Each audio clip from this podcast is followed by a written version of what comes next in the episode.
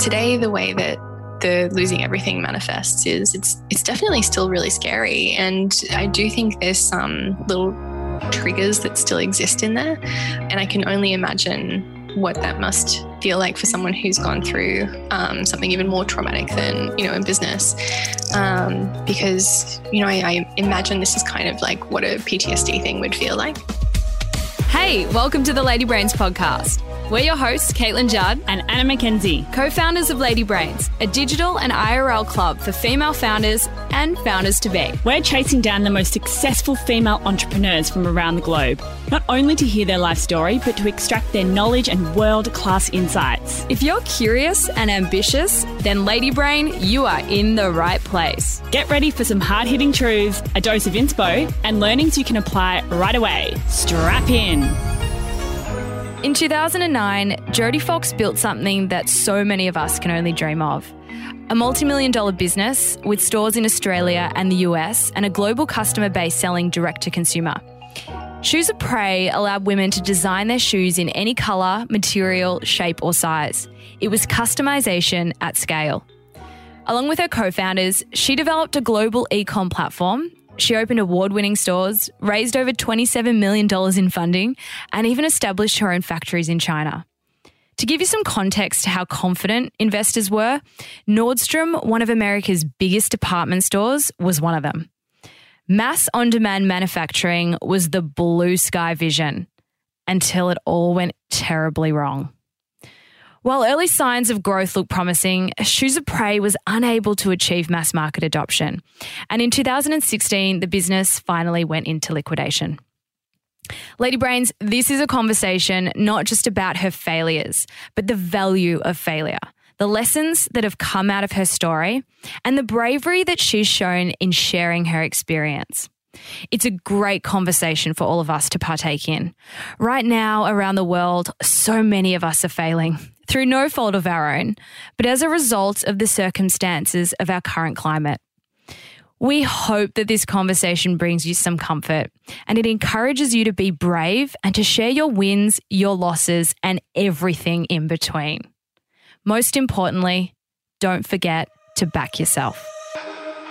I've actually almost read it twice. Yeah. Mm. Whoa. It was so, okay. such a brilliant book. Yeah. Uh, yeah. You know, thank you. I, I, um, it's funny. I had a friend. This has happened to me a couple of times where a friend will like be like, "Hey, I'm reading your book," and I I hate knowing when people are reading my book because I didn't really realize until I finished writing it. I knew I knew that I was just writing the honest to God truth mm. of you know, what it felt like along the way, um, but I didn't realize how much I was saying until it was mm out there in people's hands. Mm. And I mm. remember the first time I saw someone reading it, I was on a plane and it was the day after the book had launched.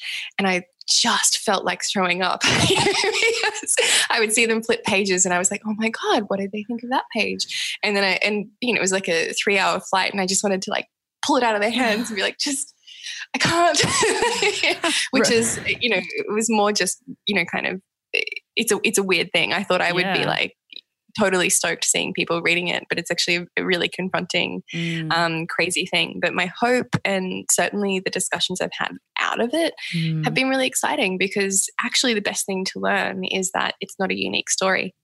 There mm. are it's other people's stories as well and experiences mm. that everyone else has, and that has definitely been worth the risk and yeah. the journey of doing it. I think you you nailed it when you um, said that your uh, story isn't unique. You know, we know that one third Correct. one third of businesses end up failing, which is you know there are a lot of people out there that have experienced this at all different stages of their journey. Um, but you just happened to do it on a grand scale. and one that was uh, that was spoken about, uh, yeah. you know, around the world, um, and it is such a great learning story. But I want to know what was your relationship with failure like before all of this happened? So, I guess it's kind of an interesting thing. I would say that it was kind of the same, but I didn't understand it as well. so it's a it's a very different thing to try something and not have it work and then try something else and you know have it to be a little bit more successful and take those learnings on so from a not just theoretical, but applying it. Yeah, I understood it. And I really agreed with all of those things that I'd read about it. You know, we learn our most from failing. You know, failures should be shared and talked about because that's where the best lessons are and how we can move forward in leaps and bounds and all this kind of thing. And I firmly, firmly believe that, which is why I wrote a book about the really tough part of it. Um, the difference uh, this time is that it was a lot, lot, lot more personal.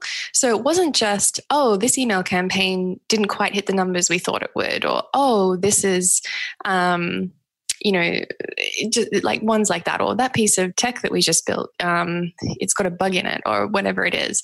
This was um, a cumulative thing over a large number of years, and it was very public as well.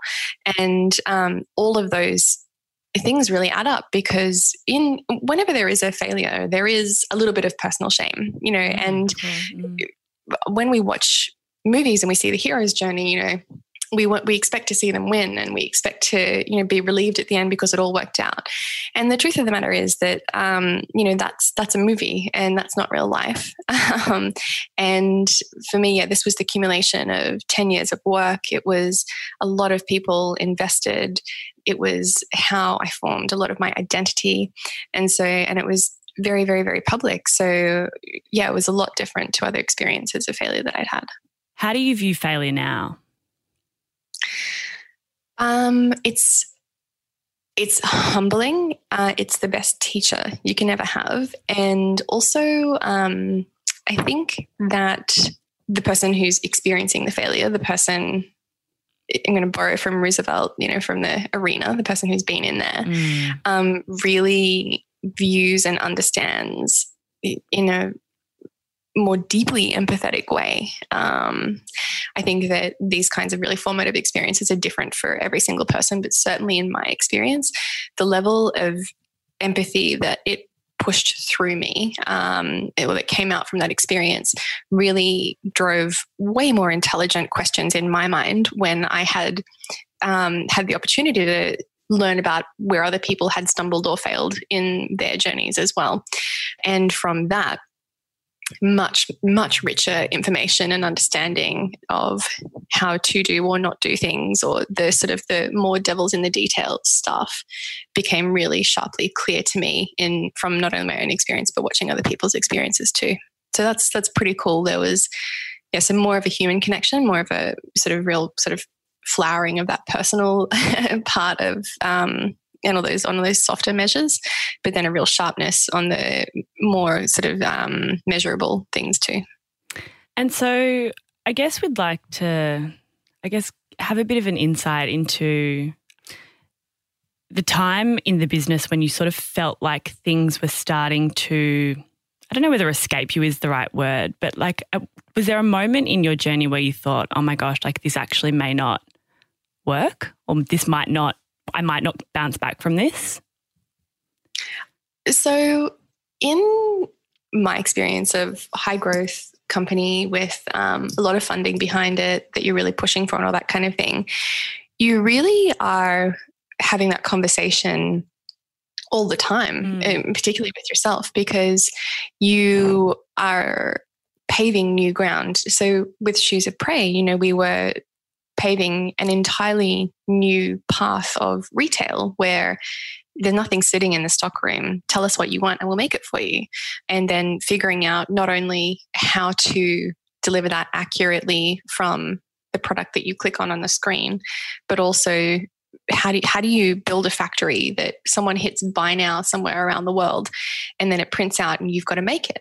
So, you know, there were there were all of these you know versions of retail and manufacturing and technology that we were totally breaking new ground on. Um, and nobody knew if any of those would work or if all of them would work or you know how that would happen. So you know you would form a thesis about what the, the whole thing should be and then you would start to drive down into okay well that theory then crystallizes in this kind of consumer experience or the factory would have to be able to deliver these things but nobody knows because it hasn't been done before. And then you talk to your investors about it and you kind of you know draw and you talk to experts in manufacturing and experts in rendering you know realistic imagery and all that kind of stuff. And then you go okay well i i think that this is what we need to build and put out there and we're going to see if that works and test it.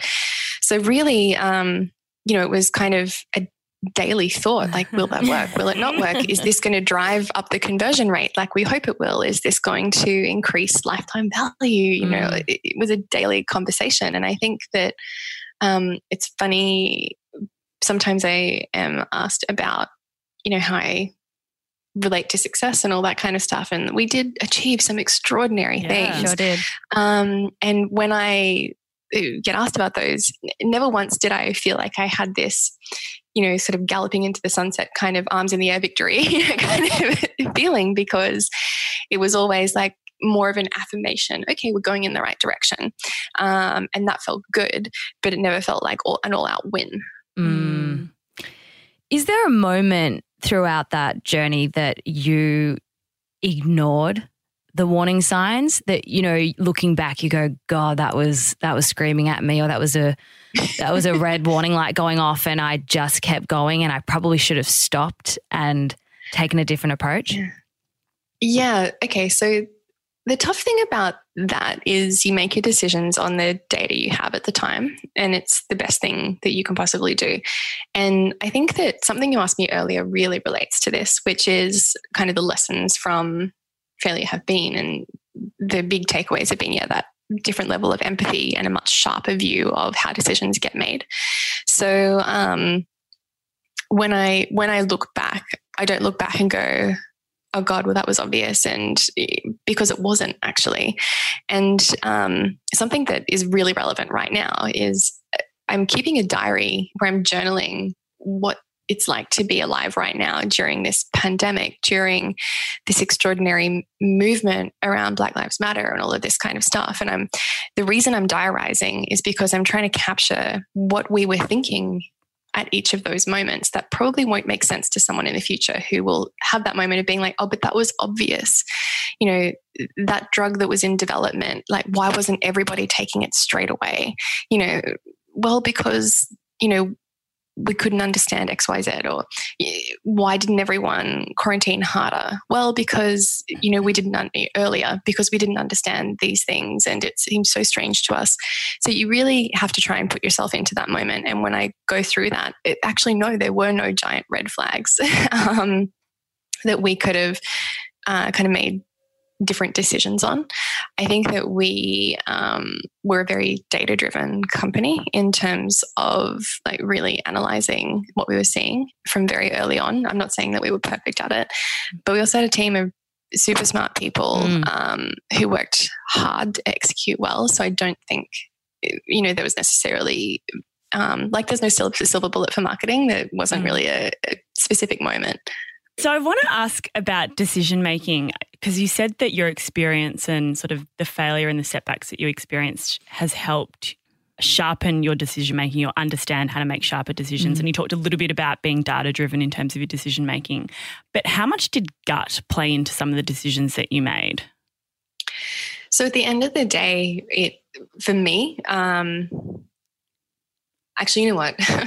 the when I was when it came towards the very end of last couple of what turned out to be the last couple of months of Shoes of Prey, um, gut was actually the place that I started, and the reason for that was I knew all the data, I, and I was diving through it over and over and over again, and looking for more data points to add to it, and really you had to marry in it, felt like everything was stripped back. And really, the best place that I could make a decision from was what feels right.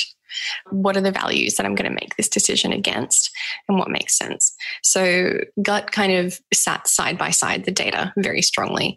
Um, and honestly, it's why I can still sleep at night now because, mm. uh, you know, there's, I can see where decisions are made mm-hmm. that you can look back on and regret. And I think that's probably more of a pure data approach to things but when you really have that human element not just for yourself like but apply that gut instinct to you and all of the stakeholders who are involved and that was a pretty broad group and i'm not just talking about investors i mean our customers our staff all that kind of stuff too um, that's when you can in my opinion get to really great decisions mm. even in tough situations so it does play a really important role mm. I think it's interesting, like decision, you know, in business, you're faced with decision making every single day and being decisive is mm. such a critical skill um, mm-hmm. in terms of running a business and being a leader. And, you know, we hear a lot from women in our community this decision paralysis. And, um, yeah. you know, like, you know, am I making the right decision? Is it the right call? Sometimes when there's too much data, you can overanalyze. How did you break through that sort of decision paralysis? Because you would have been having to make really huge decisions every single day and quickly. How did you yep. approach decision making, or do you have any advice around approaching decision making? Yes, I actually do. Um, one of the, so often with decisions, one of the I identified for myself, one of the biggest barriers I have is how it's going to affect other people. And when you're in a retail business, particularly like other people are your customers. And actually, it's critical to know how they're going to respond to that decision that you've just made. Or um, in that particular circumstance, towards the very end of the business, you know, my shareholders, you know, how are they going to respond to this? Like, there, there were really important parties that strongly impacted what I was thinking about. Um, and to me, the greatest way to make a quick decision is to communicate well and to have taken everyone on the journey with you so that the decisions that you're going to be making are not a surprise. A great example is so sometimes I see these amazing business ideas that are just not getting launched and mm-hmm. and the discussion that you know I'm having with some of these entrepreneurs is that I just need to do this one more thing. I, oh, you know, I've just got to do X. Um, or alternatively they, they launch and it kind of bombs because people are criticizing the service or the product really strongly and to me that's kind of like okay well if you had the guts to launch early the messaging isn't hey we've got this amazing thing and here's the blue sky it's like hey we've got this blue sky vision and today we're launching like this and we'd love for you to tell us you know and if you're having that conversation you know you're taking people's expectation to the same level as you. Um, if you're struggling to make the decision, consider having that communication with people so you can just get off the ground and get out the door. So, presenting yourself as the perfect final product, I think, is always going to hinder your decision making. Making a decision and being honest about where that decision is being made in the process and on what data and having that sort of constant flow of information or that con- and treating it as a discussion really breaks down all those barriers and gives you the freedom to make a decision in my opinion for me anyway that's mm. how it worked i love that because there is this kind of internal debate i think that a lot of women especially in business have which is like perfectionism versus mm. quality versus speed like you know mm. um, the desire to get some launch something that's perfect but then um, you know, the flip side of that is maybe it will never be launched because it'll never be perfect. So I kind of like that advice around being communicative about, yeah, about where you are in the process and set the expectation, yeah. I guess, for the customer. Yeah, and you should have the blue sky dream, mm. like for sure. And it's okay to say, you know, I you know we want to deliver x to you but you know we're we're here and you know we're starting out like this yeah i, I think mm. that's fine so Let's talk about your blue sky vision. so when you set out, when you set out to build Shoes of Prey, you set out to do something that, you know, no one had really done before. You set out to build a brand that was based on mass customization, which, you mm-hmm. know, kind of intuitively doesn't really make sense. It's like, how can you produce one off pieces at such scale? So can you talk to us a little bit about like what your vision was in that in those early days and and what made you think that it could work. I mean, it did work for a long time. Like how? Oh yeah, yeah, yeah. So I guess um, it was a really consumer centric point of view because I loved the idea as a customer. I really loved being able to design my own shoes.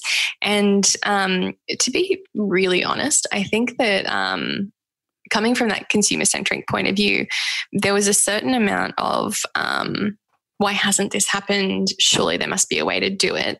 And I think that's a combination of naivety of the industry itself and how the mechanics work um, and a touch of arrogance as well like no i'm going to do it you know? Um, maybe that's determination maybe arrogance is a bit of a strong word but, um, yeah. but i mean you know there's something in that you know um, that you know yeah i'm going to make this happen and I, I do think that they are probably like quite important elements to you know having a super big vision because um, you know the naivety part gives you the freedom from the details of an expert. So, um, and I'm not saying to ignore experts, absolutely not. I'm saying to work with experts and find where you know you can have fresh eyes. I think mm. sometimes expertise put blink, puts blinkers on, and um, as as we progress throughout our life, you know, we're sort of picking up all of this information so we can make decisions faster, so that we can kind of be like, oh, yeah, yeah I know all the background, I've got all the information, it's this. Um, but what that can really do is close off our field of vision to the weird ideas or to having fresh eyes on something. So, you know, I'm using the word naivety, but um, not in the negative sense. Mm-hmm. so, you know, I mean, they were probably critical elements to being able to um, kind of take on that vision and see if it would work. But yeah, from a very consumer centric point of view, and then from like strong curiosity and being action orientated.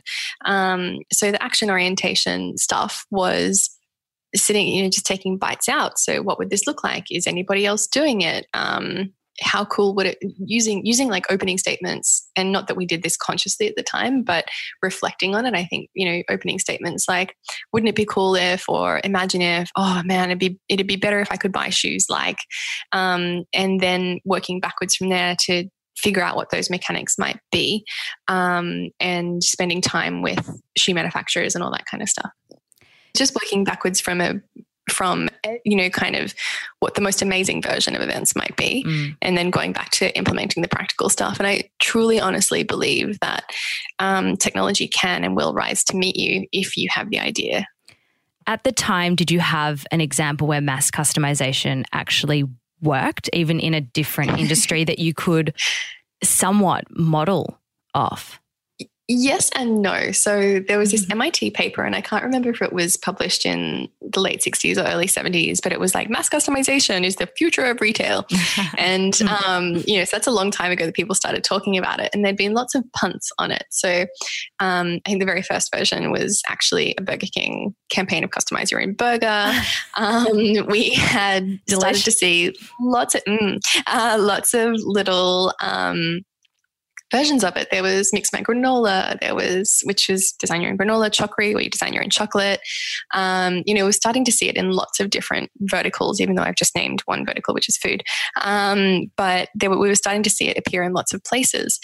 And there was this big question mark like, is it actually the future of retail? Uh, and so we were amongst the kind of that kind of group that decided to really explore it and um, arguably took it to some of its furthest parameters.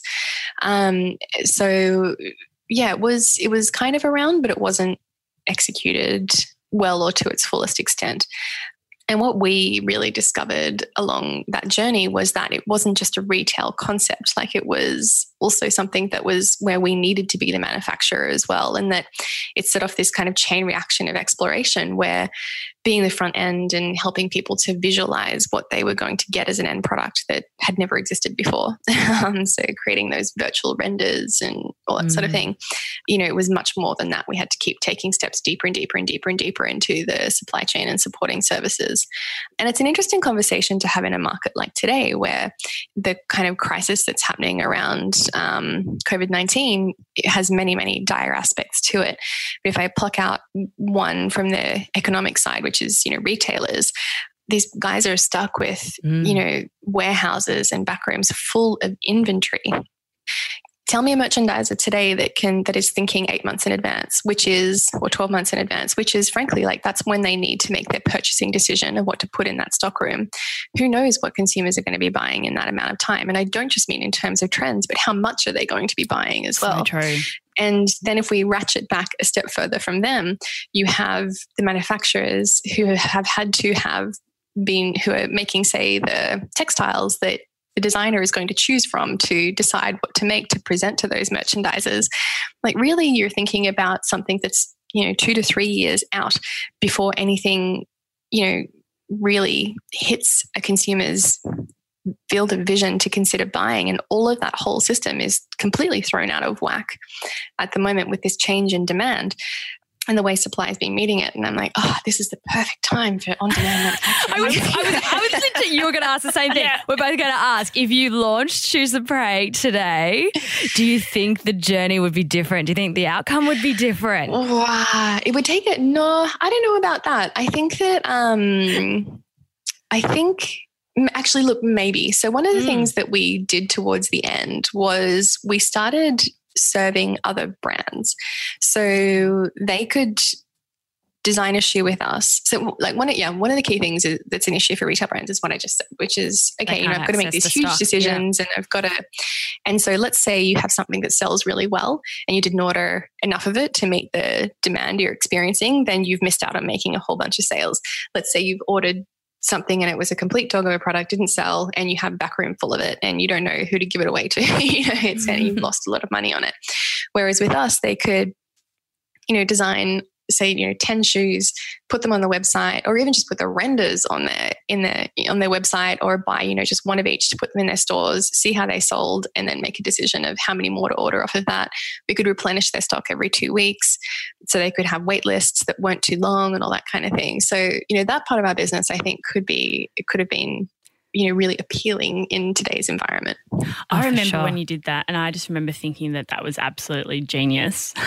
why do you think? oh, it, why do you think it's not been done? Why do you think this isn't being done by businesses or brands? So, so look to be um, like super transparent about it. Um, the base costs of doing that are definitely mm. higher.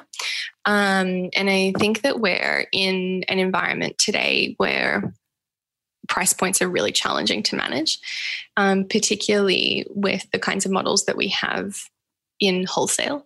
So, you know, everybody needs to make their cut. The person who's putting it in their store needs to make a profit um, to be able to run their store and to be available to that foot traffic and to be doing their own marketing. The person who um, designed and commissioned the product with the manufacturer needs to make their amount of money off of it. The manufacturer needs to make money. The person who sold the manufacturer the materials needs to make money. Um, and the person who like is in the store is trying to hit the right price point for their customers, um, but still get a beautifully high quality product. A great example of this is actually um, Kylie Cosmetics.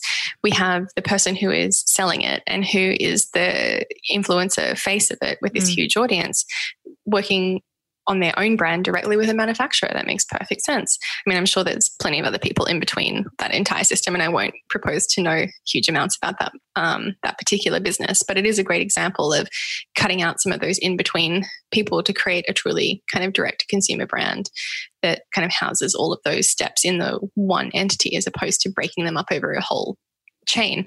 So I think that um, you know there are kind of uh, when you look at how the entire system works, not just any one player within it. That's the reason that we're having that issue. Mm. I mean, we have seen DTC gr- just growing, haven't we? Especially in beauty.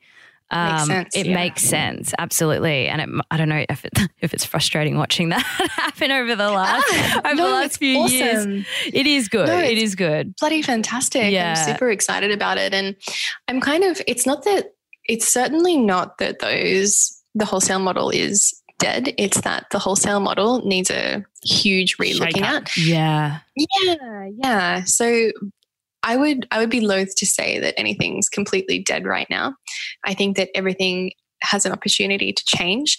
Um, yeah, I know that's like such an optimistic way to say it, but you know there there is this exploration that is rich to happen right now, and I suspect that a lot of those wholesalers have been thinking about that for a while because we do see a lot of in-house brands going on.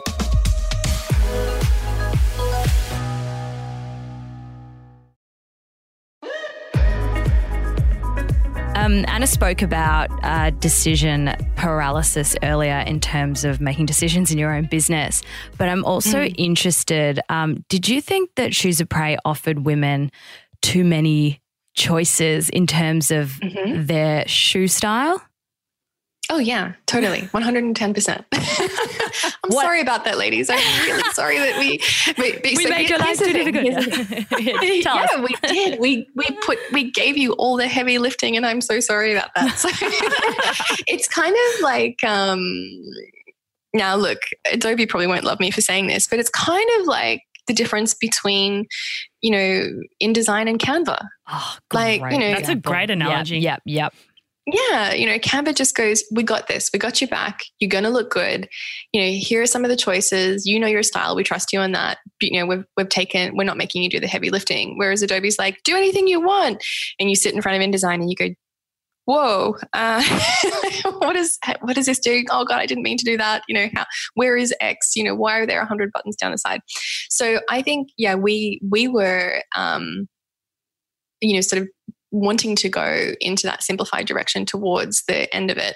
And the challenging thing there is really, um, really teasing out the consumer insights well, uh, because your surveys, we as consumers answer questions as best we can and we think we're giving those an- the right answers but you need to watch the behaviors and really wiggle out of people what they're actually going to do when they're presented with that situation. And then ux obviously plays a really important role in that. So i'll give you an example. We um, we did lots of cu- customer surveys along the way of course and um, in one of them one of the questions we asked were what are your favorite shoe brands? Now if i ask you that you're most likely going to say Bottega Veneta um, because who doesn't love their shoes right now? uh, Balenciaga, um, Jimmy Choo, Louis Vuitton. You know, maybe you might throw in a like a Nike or a Converse. You know, and, you know, and then you're like, um, yes, they're my favorite shoe brands. And then I would be like, cool, okay. So what shoe brands are in your wardrobe? um, Tony Bianco, um, Converse, you know, Mm. Nike. Um, which, which in your, and from the shoes in your wardrobe, which ones do you wear every day? Nike. Okay, great. So, um, how much do you spend? Did you spend on your last pair of shoes? 120 bucks. Cool. So, you know, then I understand from that suite of questions that you would love to buy the, you know, thousand dollar pair of heels, or you would you really adore that brand and all that sort of stuff, but you're never going to hand over that money for it. Like, you, you know, you're you're going to hand over 120 dollars, and you want something that is comfortable and it, it- yeah. So really teasing those things out. So where we we found the issue in terms of choice was if someone says to you, "Do you want to design your own shoes?" Like the resounding um, outcome of our um, research was, "Hell yeah!" And then we started and we sort of tried to really get those teasing out questions in there to get to the heart of what that meant. Um, and then we, you know, isolated um, the elements that people need, barriers that people needed to remove to be able to make that purchase or to engage with designing. And one of the places that we, that was a blind spot through all of that research was being able to figure out how much was enough choice and how much was too much choice. And I don't know that we ever fully achieved that. Did you ever test um, like different levels of choice and to see how customers Yes. engaged? And what sort of insights did Yeah. you get through that process? So, look, the tough thing was that all of the, um, everything we built was custom in terms of our Mm. technology. Right. Mm. and so it was always a big investment to do those tests. Um, one version of those tests that we did was when we collaborated with designers. Um, and we were really fortunate in Australia to collaborate with some amazing designers like um, Anna and Luke at Romance Was Born, Carla Zampatti, the doyen of fashion in Australia, as far as I'm concerned. Um, some beautiful labels in New York like Jonathan Simkhai and Tome. And um, within those, because there was that designer aspect to it, the capacity to make changes to those shoes, we really limited because we really wanted to honor the vision of that designer. And as soon as you take it too much and still put their brand on it, it's you know not really true. So um, that allowed us to create those limitations, and then also towards um, the last sort of maybe two years of Shoes of Prey as well, we really got focused on developing our own collections and what we and really presenting like these are the top five, five shoes of the season and presenting those to people and giving them you know suggestions on how to customize that were much more limited. And they could go down the rabbit hole and completely change things from that point of inspiration. But yeah we certainly did try to shift that journey around. In terms of the outcomes of those um, my overall sense is that we were probably still a bit muddy on, you know, kind of how that should be. And I think it's because by that stage, you know, there are so many elements involved in making those changes from, Yeah. you know, the kind of UX to the tech that needed to shift underneath that to then manufacturing processes and yeah it was it was definitely um, pretty complex mm. to yeah test. the domino effect of mm. one small change or one small decision on your entire business in terms of the supply chain and the manufacturing and yeah the website and Pretty- yeah, and that's that's where that for me that was actually definitely a source of paralysis too. So um, there's kind of paralysis with decision making at the front end, but there can be paralysis in decision making when it comes to the execution as well. And a concept that I um, really love um, that helps to alleviate that um, that I came across was called fake doors. So it's kind of like um, where you say to someone, I'm going to try and think of a good practical example. You know, kind of click this button and, you know, then we'll, um, it'll auto generate, um, you know, a, a set of palette suggestions or whatever it is. But really, you know, you click the button and someone on the other end is, um, looking at your data and putting it together for you and showing you it. So, you know, there's, and then you build the technology if you think that. So maybe you do something in a very manual way right, to start right. with because you don't want to invest in it too much. And I think that can then alleviate the weight of, you know, sort of technical debt that you might build or, you know, in mm. all of mm. these tests that do or don't get up. I love that concept, fake doors. I guess it's kind of testing in a it's, lean way when you can. yeah. Totally. Yeah. It's, it's the MVP stuff. Yeah, for sure. Mm. For sure. Mm. Yeah. We can use all those buzzwords. That's like this is the thing. I, I think that, um, yeah, let's like, it also too i think i used to get super intimidated by those buzzwords girls. Like i yeah. used to be really like mvp and then be like go back to my desk google define mvp don't worry we, you know, right? we still don't know what yeah. they all mean. It's yeah. fine. Mvp in a sentence. Yeah. Chuck it in, in, in all seriousness. Yeah in all seriousness though um there are way more um, all of the discussions that you're having and all the questions that you're asking along the way probably do have a technical term but don't think that you're you should lack confidence or qualification to be doing this because you don't know the technical terms. It's cool that that will come.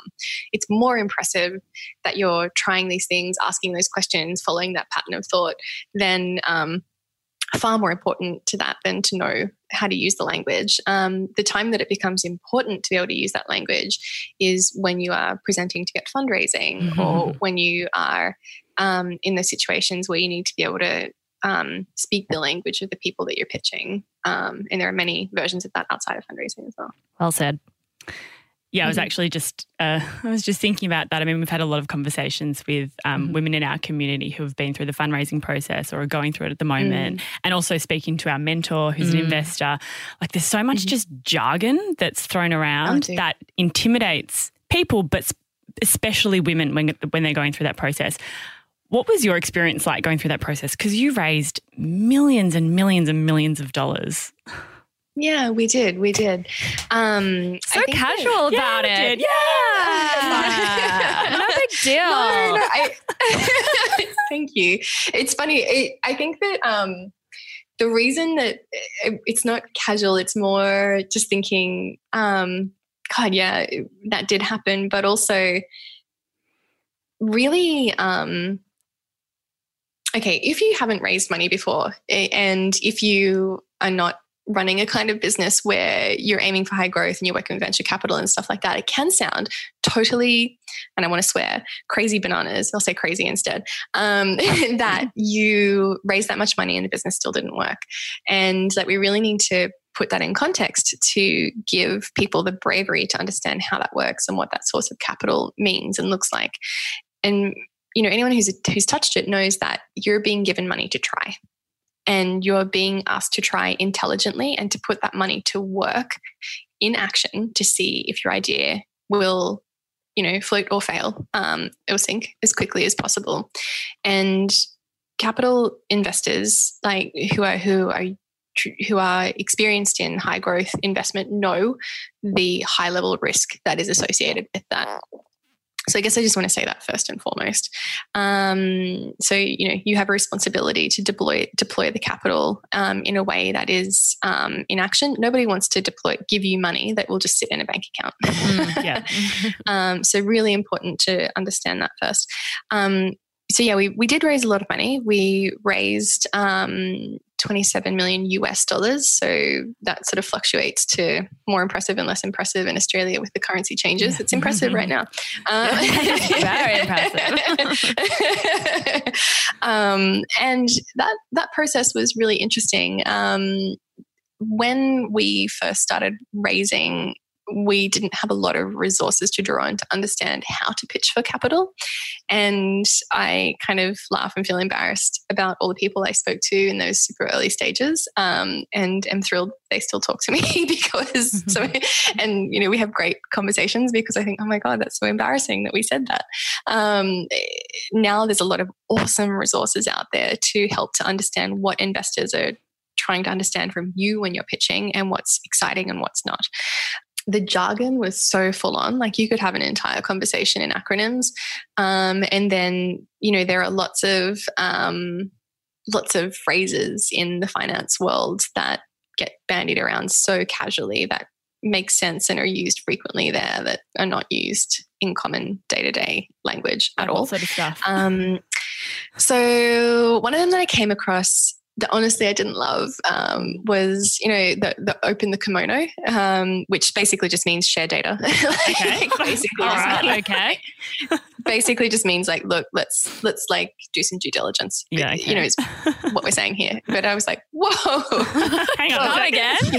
yeah, I I remember like my ears just going, okay, this is, and and it was it was not said in an offensive way at all, yeah. and I mm. the person and people who said it, I know, weren't even thinking about it in the way that that would be received by someone who hadn't heard that phrase before, particularly a woman. Yeah. Um, but it's just a phrase that gets used. So yeah, there's that. And I and on that note too, I think that it can be tough to discern when someone is being meaningfully offensive. yeah. yeah. And when it's just a situation that is awkward and unusual or has this um, kind of you know entrenched uh, use that you're not familiar with so you know there's lots of elements at play there too yeah so it took a while to get used to those uh, different pieces of and it, like i'll remember i will remember really distinctly one pitching trip that we did together as three founders through the US. And I remember we would literally do, you know, three pitches a day and then go home and then spend all night rejiggering the deck uh, to make sure that we had, because every potential investor had a new data point that they wanted, you know, or, you know, so we would try and preempt that with the next meeting and then we would build into the appendix kind of more modeling and all that sort of stuff so that um, if the question came up, we could point them to slide blah, blah, blah, um, where that information was. So it's, yeah, pitching is complicated for sure. It's a full time job. It is. it actually is. I, I think that um, this to me is one of the reasons that I personally really fundamentally believe that um, when you build your forecasting out and think about how much money you want to raise based on that forecasting um, and where you think you'll go in terms of your marketing and what that will achieve um, for business growth, um, you should be trying to raise to at least have like one and a half to two years worth of runway mm. because um, to do a fundraising, um, I think that early on, you should be planning for at least six months for, you know, and maybe even more, like eh, maybe eight months between when you first start pitching to actually getting money in the bank. And whoever is doing that, it is a full time job for them for that period of time. So you're going to lose that person out of your team on what they're doing day to day. They'll be able to keep across things, but then needing, if you are fundraising, they need to be executing on that full time. And it's as simple as making sure that you get potential investors information and answers to their questions as quickly as humanly possible. So you also need to make sure you've allocated a good finance uh, brain and accounting brain to it as well to be able to you know crunch those numbers and get that out. And was that person new? At Shoes of Prey? Were you the person who? No, it was actually Michael. Okay. Yeah, so it was Michael Fox. So, and he was um, extraordinary with all of that. And to be really honest, like he kept up a lot of other parts of his role mm. while he was doing that too, which was pretty phenomenal. Um, so yeah, he was the person that was leading all of that part of the business. The creative director is not really a natural fit for for that, but. Um, yeah, I, I loved um, kind of being across that yeah. part of the business. And there was like a lot of relationship building and that kind of stuff was, and, you know, finding all of those connections and was kind of more of my role in that. And then understanding and you know, sort of what the pitch and what those breakdowns would be. But Michael was really the key point of contact and the key pitcher um, with all of the technical parts and that kind of stuff. What would be one piece of pitch advice that you can share with our listeners, whether they're pitching for for money or or you know anything else that they're pitching for? What would be your number one pitch advice?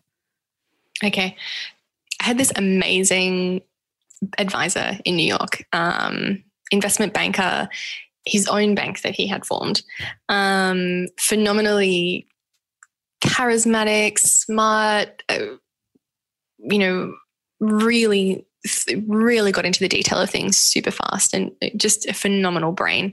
Um, I write about him in the book, actually. His name's Laurent Ohana.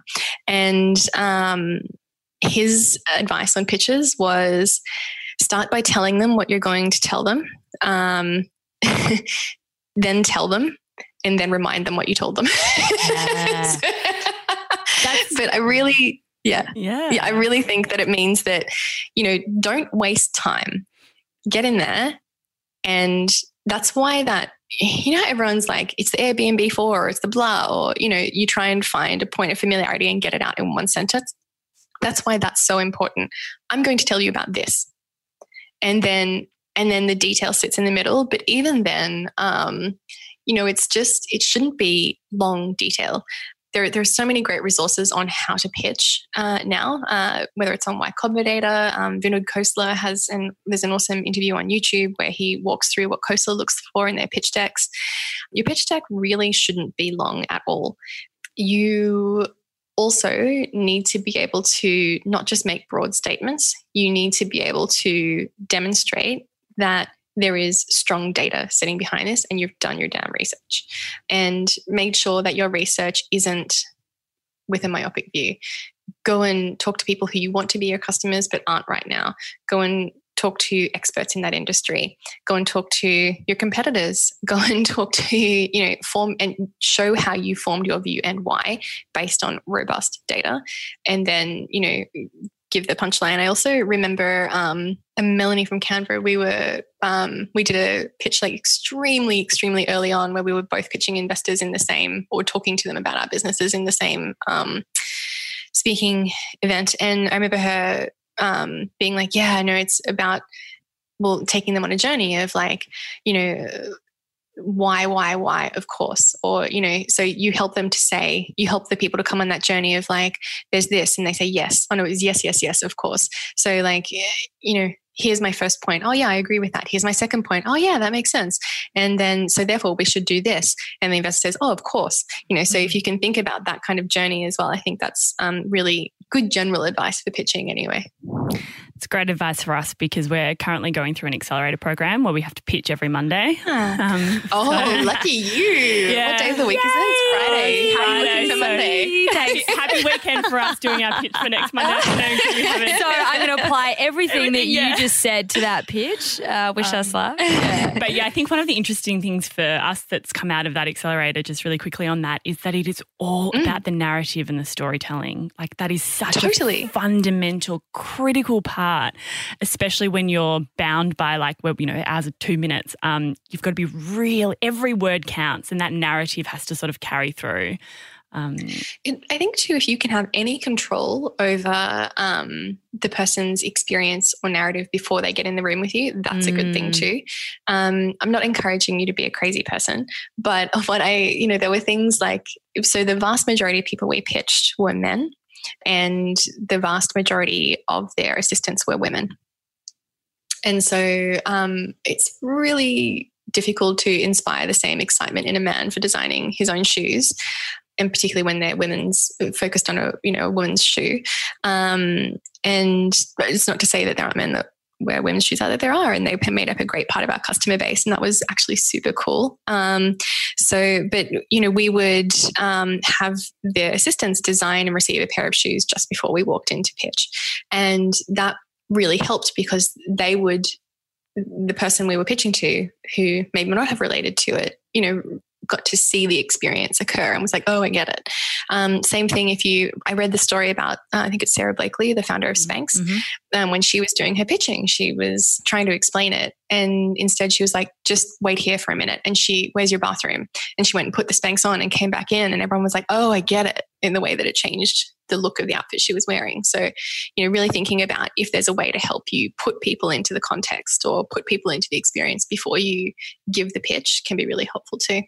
You asked yourself a really um, thoughtful question before you quit your job to make uh, this a full time mm. gig before you went full time on Shoes of Prey. What if I lose everything? It's definitely a question that I think all entrepreneurs ask themselves, what if I lose everything? And I guess you lived that, that what if. Yeah. Um, oh, God. was it worth it? What did you learn? Yeah. Look, um, I think about that a lot, particularly at the moment. Um, and I actually get quite emotional. And the reason is so many business owners, entrepreneurs have had to look directly in the face of that in these last couple of months. And um, yeah, even going to like my local coffee store to, you know, have a coffee handed out the window or whatever it is, you know, and just my heart was has been breaking seeing all of this happen. And I think we're in an exceptional situation in Australia where the kind of support that we've seen from the government has helped that not to be as bad as it could be. Um, but there is still a sense of, uh, there's still very confronting um, economic suffering and question marks uh, sitting around for a lot of businesses that we won't know the answer to until we know when things like JobKeeper are going to finish or continue, or how um, childcare is going to operate, and all that kind of stuff. So um, that I think a lot of people have really had had to sit in that experience in the last couple of months, which um, is truly frightening. Um, the what if I lose everything? Um, is really scary. And when I experienced the closure of the business, the things that that meant was obviously financially, uh, you know, like I had put everything into shoes of prey. Um, so it wasn't like I snuck away with this great amount of money or anything like that. You know, I just had my savings from my salary like anyone does. And then I guess, you know, the lose everything, I was really frightened about what people thought about me embarrassed. Um, so I'd really lost my identity in a huge, in a really big way. Um, yeah, financially, I there was there was a lot that was gone um, from you know I was I'd moved to the US. You know, I was like, is this home? Like, you know, mm. you know, it really. Um, I don't know if I can really put words around it, what it then drove for me was this really big process of um, firstly i just wanted to be occupied because my brain was doing that really great thing where it um, latches when you have a quiet moment it latches onto something and really digs a big rabbit hole into it and it's not a positive direction. So for me it was just cleaning everything top to toe in my apartment watching the sopranos from start to finish um, kind of you know trying to make sure that everything had landed in the right place in terms of um, being really responsible to our shareholders, to our customers, with um, you know, to making sure that the right people were appointed to the company and all that kind of thing. So it was very, um, it was yeah, it was about just keeping super busy. Today, the way that the losing everything manifests is it's it's definitely still really scary, and I do think there's some little triggers that still exist in there. And I can only imagine what that must feel like for someone who's gone through um, something even more traumatic than, you know, in business. Um, because, you know, I, I, imagine this is kind of like what a PTSD thing would feel like. So yeah, it's, it's still, it still lingers. And um, I think you were lovely and complimentary at the beginning of the interview to be like, okay, you're on the other side of this thing, but you mm-hmm. actually carry it with you. Mm-hmm. And my hope is to be able to use that to, um, you know, really harness that deeper empathy and sharper analytical view of what happens and how things happen uh, to go forward into the next thing. And, you know, that's a really scary prospect. It's, of course, it's exciting of, you know, okay, what's next? Um, right now it's a baby. Um, so Congratulations. My, my baby's uh, first few months of life, um, which has been beautiful. Um, but yeah, it's, it's, I don't know, like looking into what that feels like and what it is, it's tough. Mm, and I mm. think, you know, we just want to sort of commend you and also mm. say thank you for writing your book because I think failure or eh, whatever you want to call it, I mean, it, it's so common, it happens to so many people, but it's not something that's spoken about openly. And you have been so mm. transparent in your book, so vulnerable and in this conversation as well. And I think it's such an important conversation. It's something that's so important to normalize because everybody experiences it. And especially right now yeah. where people are you know, may lose their business because of external, you know, everything that's oh, going on in the world. And totally. I think, I hope, and I think that this conversation and, and definitely your book will sort of give a bit of comfort um, to people knowing that there's something that is on the other side of that. So, yeah, yeah look, I, I hope so. And I, I hope that my greatest, greatest, greatest hope, and we started out by talking about kind of this whole idea of my story is not unique. Um, and it's true. Like, I mean, the percentage of venture backed businesses that fail is above 50%. You know, like mm-hmm. it's, in fact, it skews pretty close to, you know, like sort of more like 70%. We all know these numbers. We're all having this experience. Let's like share the path we're treading together yeah. instead of hacking out a new one every single time and try and shed some of that very natural shame that builds up in our thinking about it. And it's only going to come from talking about it. So, um, I will admit, like sometimes I'm like, why did I write a book about all the things I did wrong? but on the on the other hand, like if it contributes to kind of carving out this path, then maybe it's not so bad, you know? Yeah, and also it's like celebrating the fact that you tried. You were like, in the arena. You, you were in, in the, the arena, arena, so you yes. get to have this conversation. yeah. This was a really wonderful interview, so thank you. thank, thank, you, you so much. From all the lady brains, thank you, Jodie, for being so transparent and honest. We really only scratched the surface of this incredibly intricate, complex story. If you want to know more, grab a copy of her book, Reboot, probably more than you ever wanted to know about starting a global business. We cannot recommend it enough, it is so good. The biggest insight to come out of this chat is that failure isn't something to feel shame about. Failure means you've given it a crack. It means you've put yourself on the line, pushed yourself out of your comfort zone, and in Jodie's case, tried to do something that has never ever been done before. We really want to flip the script on failure. Get in there, get in the arena, roll your sleeves up. This is something that we should celebrate, it's not something that we should fear.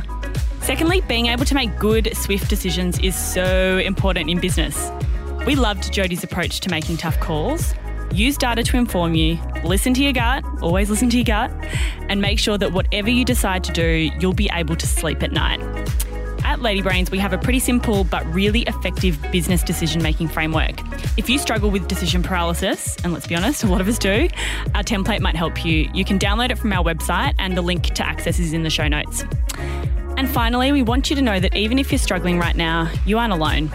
I know we say this all the time, but there are thousands of other business owners out there, just like you, going through the same types of challenges.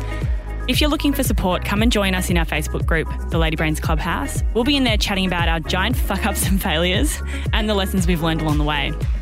And lastly, if you haven't already, please subscribe.